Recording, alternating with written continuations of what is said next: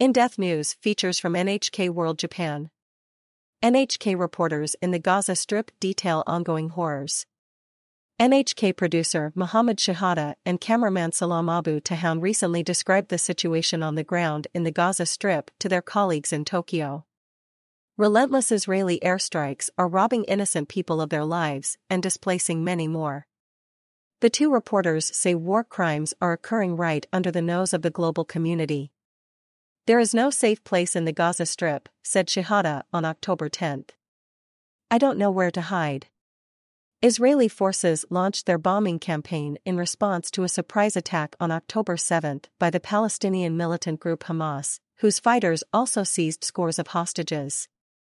As of October 16, the escalation has killed more than 4,000 people. The death toll exceeds 1,400 in Israel, and 2,750 in the Gaza Strip. The United Nations Relief and Works Agency for Palestine Refugees says at least 1 million have been internally displaced so far. Shehada says things took a serious turn for the worse on October 9. He and Abu Tahoun had just returned to their office after filming at a hospital. There were some airstrikes at a refugee camp. At least 50 civilians were killed. We weren't able to reach the area, but we stayed in a hospital for three hours filming injured people, including children. When we headed back to the office to edit our footage, I noticed that an Israeli spokesperson had threatened our neighborhood, Rimal. From our 11th floor office, we saw families rushing from their houses. And so we grabbed our most important equipment cameras, bulletproof vests, and a laptop. Shehada and Abu Tahoun, who have both been at NHK for more than 10 years, say Hamas fighters have taken over checkpoints controlling access to the Gaza Strip, shutting out any media from entering the area. The pair continue to report their findings to NHK's headquarters in Tokyo, despite the increasing danger. At one point, they say a massive airstrike forced them to take cover behind a staircase. The violence has already caused immense upheaval for Shehada and his family, who have evacuated several times.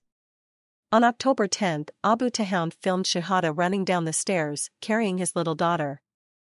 They repeatedly called out, Let's go.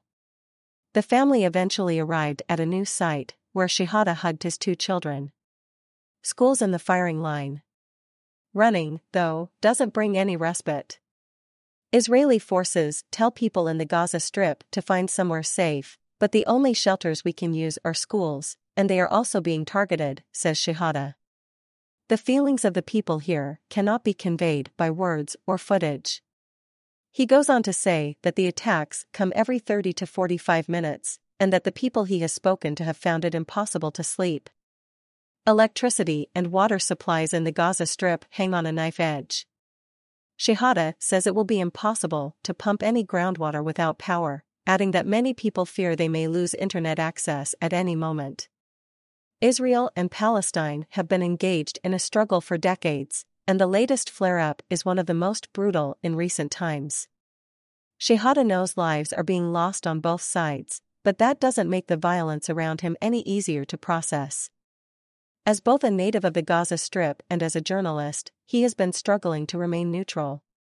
What I can say is Palestinians have been massacred and attacked for 70 years. But when Israel is the victim, everybody pays attention. Israel claims to be targeting Hamas, but what we are seeing in the hospitals and neighborhoods are civilians being killed women, children, and the elderly.